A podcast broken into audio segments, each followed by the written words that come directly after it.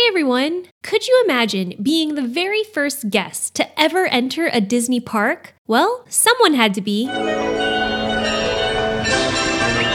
The first paying Disney Parks guest was a man by the name of Dave McPherson. McPherson was first in line behind the Disneyland turnstiles on July 18, 1955. At the time, he lived in Long Beach, California, not too far from Anaheim, where the park is located.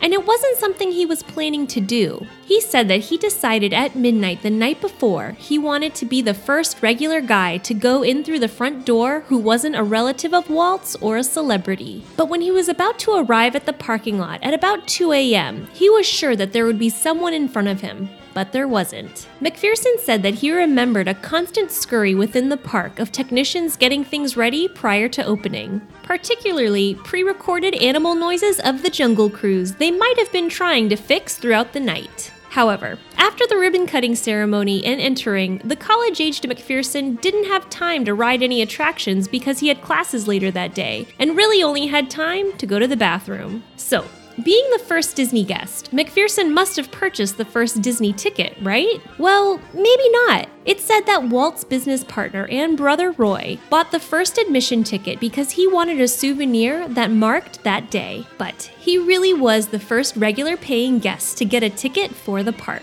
And the effort really did pay off in the end, as he was later awarded with a lifetime pass to all domestic Disney parks.